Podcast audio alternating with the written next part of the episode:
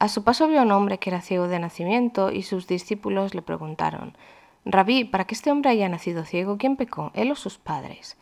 Ni él pecó ni sus padres, respondió Jesús, sino que esto sucedió para que la obra de Dios se hiciera evidente en su vida. Mientras sea de día, tenemos que llevar a cabo la obra del que me envió. Viene la noche cuando nadie puede trabajar. Mientras yo esté en el mundo, luz soy del mundo. Dicho esto, escupió en el suelo, hizo barro con la saliva y lo untó en los ojos del ciego, diciéndole, Ve y lávate en el estanque de Siloé, que significa enviado. El ciego fue y se lavó, y al volver ya veía. Esto se cuenta en Juan 9.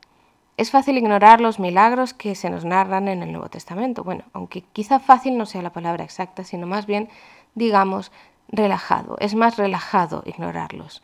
Dejan de ser molestos, dejan de exigir que les prestemos atención, dejan de pedirnos que les demos significado. Gran parte de la teología de la era cristiana ha consistido en tratar de encontrar una explicación de por qué se nos insiste tanto en los milagros y señales de Jesús. Pero ahora me gustaría detenerme un segundo a pensar, imaginar un poco, por qué razón los milagros que se narran en los Evangelios son tan problemáticos. Y no lo neguemos, lo son, son problemáticos, sin duda. Hay que tener en cuenta dos cosas.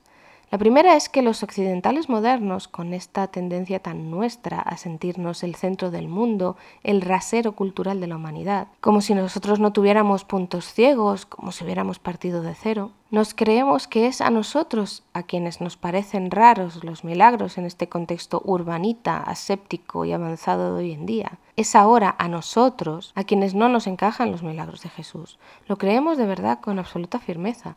Así que todas nuestras lecturas de estos pasajes parten en realidad desde este prejuicio acumulado. Nos creemos que somos nosotros los que tenemos la obligación de explicar los milagros del Nuevo Testamento porque solo nosotros, con nuestra superioridad, podemos encontrar la explicación. La segunda cosa es la cantidad de escuelas que han surgido tratando de desenmarañar este nudo, esta imposibilidad intelectual contemporánea.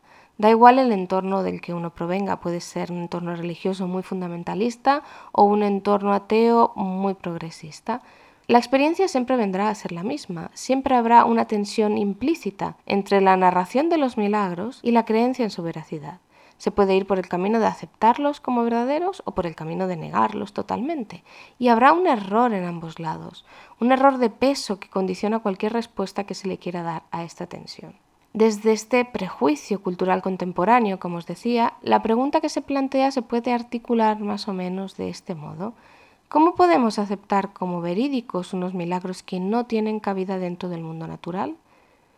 Nuestra suposición, no muy bien planteada, pero siempre implícita, siempre presente en cualquier lectura o teología, o al menos en sus corrientes más acostumbradas, parte de la convicción de que se nos cuentan los milagros de Jesús en los Evangelios con la intención de que los asumamos como algo normal, como algo que la gente de su momento histórico asumió como que podía pasar perfectamente, como que no les, no les chocaba.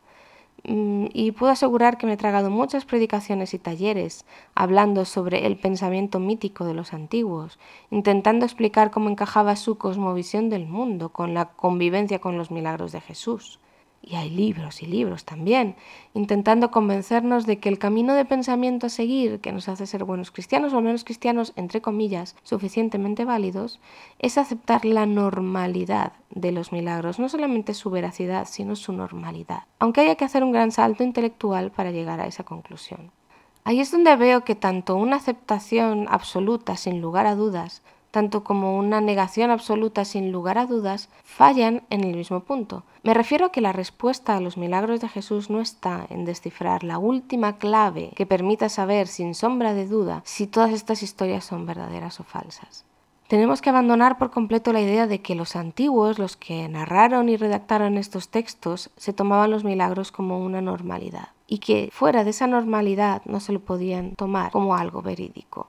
Eso es rotundamente falso si los narraron y si se esforzaron tantísimo en dejarlos por escrito, es porque suponen una absoluta anomalía. Es imposible que Jesús sanara a los enfermos, es imposible que hiciera ver a los ciegos de nacimiento, es imposible que resucitara a Lázaro después de tres días muerto. Por eso mismo se nos cuenta. Por eso se recopilaron los testimonios, se pusieron por escrito, porque es imposible, es algo más que raro, es una interrupción de lo cotidiano, de lo habitual, es una anomalía. Y sin embargo, ninguno de los testigos de estos hechos pudo negar que estas cosas ocurrieron de verdad. Vale, a partir de aquí abandonemos esa idea de que somos los que tenemos toda la razón, los que no tenemos ningún prejuicio, intentemos limpiar nuestra mirada, dejemos de pensar que estos milagros y sanaciones tenían que ser normales para poder ser verídicos en su tiempo, porque no lo eran, no es esa la perspectiva. Fijémonos honestamente en la narración que nos ha llegado. Aquella gente estaba tan flipada como nosotros hoy cuando lo leemos. Cuando se corrió la voz de lo que Jesús era capaz de hacer, la gente lo perseguía allá donde fuera. Querían ver si era verdad, querían probar si era verdad que ellos y sus miserias podían ser sanados y liberados. Ese empeño en narrar los milagros de Jesús es en realidad la sorpresa de los primeros ojos que vieron que delante de sus narices estaba ocurriendo algo que toda su lógica les gritaba que era imposible, igual que nos pasa hoy. Si leemos los Evangelios con sinceridad, nos encontraremos con la sorpresa de aquellas personas fuera de nuestros prejuicios teológicos e ideológicos. Ellos estaban asombrados, igual que hoy nosotros estamos asombrados. Ellos dudaban de lo que estaban viendo, igual que nosotros hoy dudamos de lo que leemos. Eso es lo que nos une, no estamos tan lejos. La narración de los milagros no encaja en nuestra sociedad científica y mecánica, pero es que tampoco encajaba en su sociedad rural y primitiva.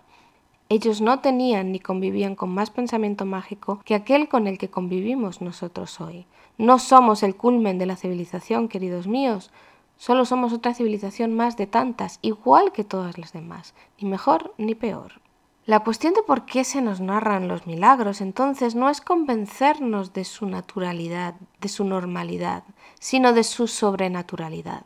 Nos están contando la historia de algo extraordinario, tan extraordinario como para que una sociedad prácticamente analfabeta quisiera y se esforzara dejar por escrito estos testimonios. Significaban algo grandioso, ocurrían cosas bien extrañas alrededor de Jesús. Para empezar, hasta hacía muy poco tiempo los que lo conocían apenas lo conocían por ser el hijo del carpintero del pueblo.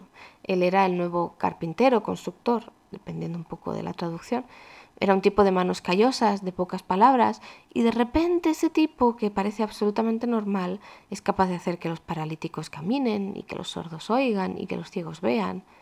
Tenemos que aprender a leer los Evangelios desde esa sorpresa que se nos relata, desde esa anomalía, porque si no nos quedaremos atrapados en trampas, valga la redundancia, intelectuales, que al final del día lo único que hacen es hacer nuestra vida un poquitito más miserable. Entonces demos por hecho que nadie quería convencernos con estos relatos de que lo que hacía Jesús, lo que empezaron a hacer después sus discípulos en su nombre, era algo normal. Nadie lo veía como algo normal. La pregunta importante es, ¿para qué se nos quería transmitir?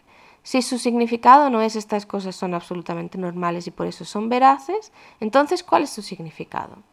Para entender el significado de esta anomalía de los milagros hay que remontarse a la historia que se ha venido contando hasta este momento. Volvamos a los dos episodios anteriores de esta serie. Con Job la historia era que nadie puede escapar del mal, pero que tiene una dimensión espiritual que hace que no sea mero azar. Con la tentación de Jesús, Él se presenta como la solución al mal del que los humanos no nos podemos desprender. O aplicamos el mal o sufrimos el mal. Y entonces llega Jesús, y aunque Él lo sufre, no lo aplica, nunca lo hace. Los milagros suponen la demostración de que había tenido lugar un cambio. En esta narrativa, los milagros no son una descripción absolutista, sino una capa más de todo el precioso significado de estos textos. Los milagros y las señales, como decíamos antes, eran la demostración de que Jesús es el disruptor histórico del mal. Dentro de la historia del Evangelio y la salvación hay muchas tramas, y una de ellas es la trama de la historia del mal. ¿Quién pecó? ¿De quién ha sido la culpa? preguntaron los discípulos, y es la misma pregunta que nos hemos hecho todos siempre. La respuesta es que eso da igual. Cada milagro, cada momento asombroso y anómalo que se nos narra es un poco más de este camino, de esta luz que se nos desvela.